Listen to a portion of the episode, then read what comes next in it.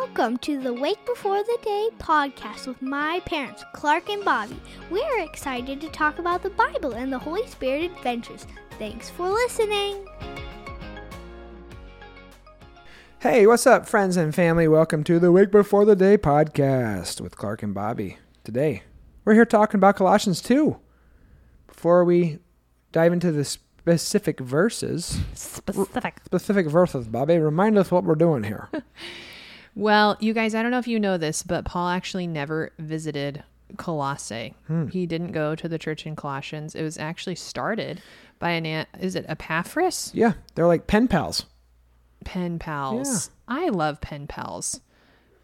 Anyways, Did you ever have one? there.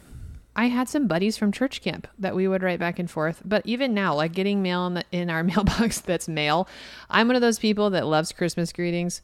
So send hit me up. I will. You send it to me. I will have much joy opening that thing. And just so you know, last year we implemented. Uh, we put them up, and then we pray over the names. Yeah. And if they've been prayed for, that we put a little tiny heart in them. And so the kids can go look over them and see your face and read your name and say a prayer and and me sometimes too. But mostly the kids were doing it. Anyway, little like, kind of like pen pals Epaphras kind of heard um from Paul or wa- was ministered to in Ephesus, is that what it is? Yeah. And then we read in other books that Epaphras eventually connected with Paul in jail. Go figure. In Yeah. in Rome years What's up, later. bro? What'd you do? I was telling people about Jesus. What's So- your name? Epaphras? is me, Paul. I wrote you a letter. Oh, that's so funny. I know. I wonder what that the yeah the specifics of that. But Yeah. Colossae, if you look on a map, is kind of where modern day Turkey is today. Really beautiful now. I Yes. think people have gone and and I have not gone, but yeah. Gorgeous. Someday. So the church was struggling um, with this uh, Greek influenced form of Jewish spirituality. So some people, and like we've talked about this in so many other New Testament books, I guess it's just Yeah. lifting for me now that there were, you know, these certain rituals and traditions, things that they ate or drank or didn't eat or drink, that they were just kind of given higher levels of acceptance. You know, if mm-hmm. you if they did or didn't do these things, and so Paul's teaching them that no, that's not who we are. That's not what we do. It's all Jesus. Yeah. And that's what chapter two is really about. It's just about the sufficiency of and in Christ and, Yeah. and who he is. Paul wants people to know I am contending for you and for those at Laodicea and for all who have not met me personally. He says, My goal in writing is that they may be encouraged in heart and united in love, so that they may have the full riches of complete understanding, in order that they may know the mystery of God, namely Christ, in whom are the hidden treasures of wisdom and knowledge. And so he's contending for people. He's praying for people. He's speaking the truth in love people he doesn't even know. people he doesn't Yeah. even know. But why is he doing these things? So that the church might have complete understanding of who God is in Jesus. Mm-hmm. And so I love that Paul uses that, um, like almost like boxing and war language of contend. Like I'm battling for you. Yeah. And you know what? You listening? There are people in your life that need to be contended for. Mm-hmm. You need to pray for them. There are people that you need to reach out and text Mm-hmm. and say, "Hey, come to church on Sunday. Come sit with me." You need to invite people in your life to join your small group. You need, how can I pray for you? But there are people that only you have access to, and you might be the only Christian they know. And so, who are you contending for? And then when he talks about having this understanding and knowledge of these mysteries and wisdoms in Christ, he's taken a shot at the Gnostics because some of these people, as the Greek Hellenization Mm, oh, process right. happened, they impacted the Jews. They thought that there was a certain level of uh, knowledge and enlightenment that you needed to like be saved and be at that elite level. And so they saw the world in a dualistic way where there was like good versus bad and uh, there's a creator that was not all powerful and holy and there's this war between kind of like Star Wars, the light and the darkness, Sith and Jedi. Whereas Christians, we know that the war's actually been won. Right, It's not it's not 50 what it is. 50, it's Yeah. 100 0. And uh, Christ is victor, he's in charge. Mm-hmm. So that brings us then to verse 6, where Paul's just continuing to kind of give them this charge of being rooted and built up. So then, just as you receive Christ Jesus as Lord, continue to live your lives in Him, mm-hmm. rooted and built up in Him, strengthened in the faith as you were taught, and overflowing with thankfulness. So there just comes more understanding of the goodness of God when we realize and remember how sinful we are and how much God has loved us so much that he came, that he died. And so that's what verses six and seven is kind of calling us like, hey, remember just as you received Christ, this really good gift, and you came into salvation, now continue. Like the rooted and being built up, I feel like that's where it's like, okay, we're really digging deep. Like Yeah. we're starting to live in a rhythm of grace. We're starting actually, you know, the first year that we were saved by grace, what a what upside down year, you know, life just making different decisions based on who Jesus is and who we're longing to become. But then by year 21, that looks different than year one, like being rooted and build up and day after day, plotting and living your life. So be strengthened in this. And what comes out of this is overflow. You're overflowing as you're taught in faith, you're overflowing with thankfulness. And I think that's something as we reflect um, on folks where we've kind of done like their celebration of life. So even people who are maybe not in our family, but it was kind of like nearing the end, and then they went to be with the Lord, and we got to come and celebrate and, and just grieve too their lives. Toward the end, so many people in the church, uh, they're they're happy they're grateful they can't believe you know where they are in life and, Yeah. and the things that god has done and it just the gratitude literally overflowing with gratitude and so there's a song actually it's called gratitude and we sing it at church and Yeah, i think it's touched a lot of people Brandon Lake. Oh Yeah. yeah. When when Pastor Johnny leads that song, you just can feel people leaning in and how it starts is all my words fall short. I got nothing new. How could I express all my gratitude? And there's this leaning in where again Yeah. we realize we're guilty. God's grace is incredible. And so we have nothing but gratitude to give God. yeah And then what happens now in verses kind of 8 through 12, he makes a couple very clear points. One, he says Jesus is God. Um, And since you believe in Jesus, he is the one who's brought you to fullness, uh, to salvation, Mm-hmm. to right standing before God. Remember, he's in charge, he knows the way, so you need to listen to him and follow him. There's no need for any kind of rituals or traditions outside of mm-hmm. repenting and believing and following Jesus that you need to do to be saved. And so when the church offers the sacraments, those things do not save us. The church gives us baptism and communion as reminders of the gospel, like of our mm-hmm. death in, into sin and Yeah. our resurrection life in, in with Jesus. And how baptism now is the kind of what he's talking about here, this language, points us to a greater reality in which we now live. One of my commentaries has got an author named David Garland. He says this When you and I experience baptism, or we see other people experience baptism, we're accepting God's judgment on our sin and the sentence of death, but we do not die alone. We die with Christ, who died for us. Uh, John Donne's hymn to My God, My God, in my sickness, he expresses Paul's thought really clearly. He says, We think that in paradise and Calvary, Christ's cross and Adam's tree stood in one place. Look, Lord, and find both Adams met in me. As the first Adam's sweat surrounds my face, may the last Adam's blood my soul embrace. And saying, hey, where Adam failed, we failed. Christ came fully God and fully man as the second Adam and did what we could not do. Mm-hmm. He died. And so when we repent of our sins, we essentially die with Christ. And that washing of the water shows that. And we come back up out of the water or the, the sprinkling of water it washes away our sin to show that we now have new life. And so what baptism is is it marks a break with the past. We and I you and I are called to die to the old, old ways of living, old ways of thinking, old alliances, mm. old powers that formerly kind of dictated our life, pulled us in different directions. Mm-hmm. Now in baptism, we say goodbye to our sinful members. There's a in a sense a renunciation, saying like I'm turning away, I'm saying no to that old way of doing things. and I'm saying yes to the ways of Jesus. And uh, the reason is more effective, like baptism in this baptized life, is because it's the work of the Spirit in you.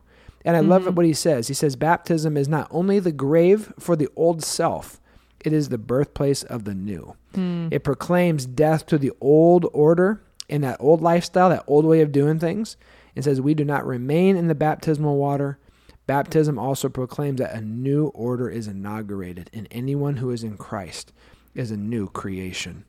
And that's what he's getting at when you. So next time you see someone get baptized, think of that. Yeah. And he continues with powerful language in verses 13, 14, and 15. Yeah. When you were dead in your sins and in the uncircumcision of your flesh, God made you alive with Christ. He forgave us all our sins, having canceled the charge of our legal indebtedness, which stood against us and condemned us. He has taken it away, nailing it to the cross, and having disarmed the powers and authorities, he made a public spectacle of mm. them, triumphing over them at the cross. So, verse 13, what is dead cannot resuscitate itself. So, if you actually just sit with that in your head for a minute, you have to have someone from the el- from the outside come and help you. And that's exactly what God did. He came. And Yes, now, because of that, because of what he did, and because of of you know, verse 13 says, because of the cross, because of him forgiving our sins and canceling that debt.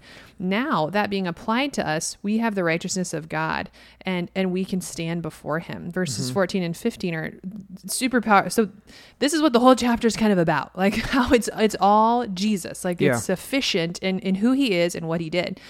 And so these these verses are so powerful, especially in whatever was going on in the church in Colossae with the spirit warfare, or even if you think about Paul and in other um, new churches too, with the, the book of Ephesians and what was going on in the church of Ephesus. How this is like, this is so huge because it, it wasn't um it wasn't just that he won but like verse 15 it says that he he disarmed them and then he made a public spectacle of them. Because if you understand what the cross was it was just created to shame and embarrass and it was it, it was a tool of death for sure but it was also something just to ma- bring you to the lowest of low. That way Yeah. with your final breath it was like okay it's completely like my my reputation for my family my household my honor uh, everything's gone including my life and then now god has totally turned this thing upside down made a public spectacle of what the evil ones were trying to do with it and made it something that's really really good Yeah, I love 1 Corinthians 2, verse 8. It says, None of the rulers of this age understood it, because if they had, they would not have Right. crucified the Lord of glory. It's like Satan and his minions didn't uh, fully comprehend the death sentence they handed themselves when they put, when, when they, you know, uh, pushed Jesus towards the cross. Now, when I say push, I mean Jesus chose it. He went, He, yeah. wasn't, you know, um, captured out of his own will. He, he chose to go to that. But had evil understood what he was doing, they would have done everything in their power to pamper Jesus and not have him go to the cross. And, so what happens now, just kind of really in the rest of the chapter, Paul's encouraging them to don't go back to old ways. Yeah. Um, like don't go back to old Mo- mosaic law that no longer apply to today. Um, in verse 18 stands out to me so well. He said do not let anyone who delights in false humility and worship of angels disqualify you. Because people are saying you have to do this and you have to do that in order to be saved and trying to walk in this false humility there is a false humility at work in the church today. When hmm. people ask questions and the church responds i don't know. That's a good question. And people are saying i don't know because they don't want to sound judgmental. They want to appease people. Usually it's a progressive worldview. Where again like we've said hmm. earlier in previous podcasts the bible actually is very clear on the vast majority of its its stances and its beliefs. And there's not a lot of uh, confusion. God's not the god of confusion. He's the god of clarity and of order. And we have to you know wrestle with these. And so i Yeah. want to tell you this like don't be afraid to ask your questions. Mm-hmm. keep asking your questions and leaning in.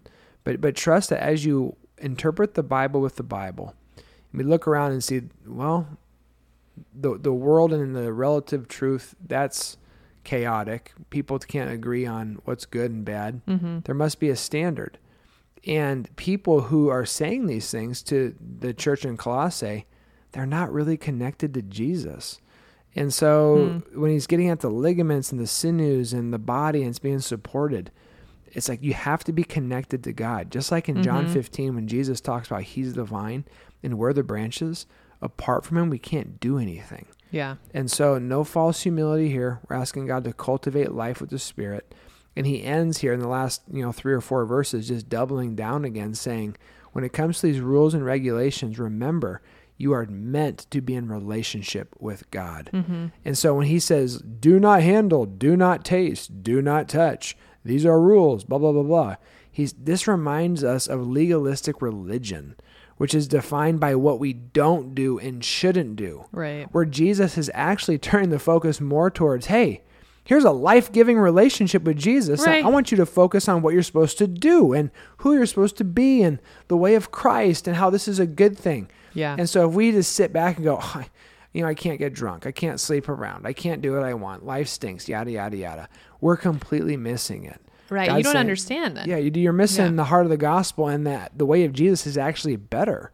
And so, verse 23, these regulations, self imposed worship, harsh treatment of the body, all these things, you can follow all the rules, Paul's telling them, and it won't change your heart. Yeah. Only a connection to Jesus does. And so that's us in community, in the word, Mm-hmm. and in prayer, making ourselves to available, saying, God, I want you to change me from the inside out. Yeah. And we trust that He will. That's a good word. Paul, so I like where Paul was getting at in this chapter just about the supremacy, the sufficiency of Jesus and the gospel of Jesus Christ, how he unpacks it, that it's not what we add to it. It's not even anything that we can do um, to make it anything better than it needs to be. It's good enough in what Jesus has already offered. And I, I add just I had a, a little thought while we were reading this is when so Paul says at the beginning of this chapter that he is contending. He's contending for the church in Colossae and he's contending for those that are in Laodicea. And obviously, he knew something was going on in the spirit as he's contending, even though he's not physically present there. Because when you go all the way to Revelation chapter 3 and you read about an angel that comes for judgment, and he comes and he speaks to the people in Laodicea and he says, You are lukewarm. Mm. It would have been better for you to be hot or cold. And that's, I, I sense that in Paul's writing to the people of Laodicea and to, and to the early church in, in Colossians, because he's saying, Hey, don't add to it. Don't try to do things in your own power don't try to have a foot in both in a spiritual world with Jesus and a foot in the world where you're trying to do things your own way. That's lukewarm. Be on fire for Jesus. Understand who he is and what he's done, the truth of it, the goodness of it, and the suffering in it. Because that's what he says too. But that's for his glory and for our best. And so interesting um, that Paul was just able to tap into that and what was going on with the Spirit. So thanks for joining us in this book of Colossians. Really good stuff, you guys. We'll be back with you tomorrow. God bless you wherever you are. Um, may be you encouraged by the scriptures today. Bye bye.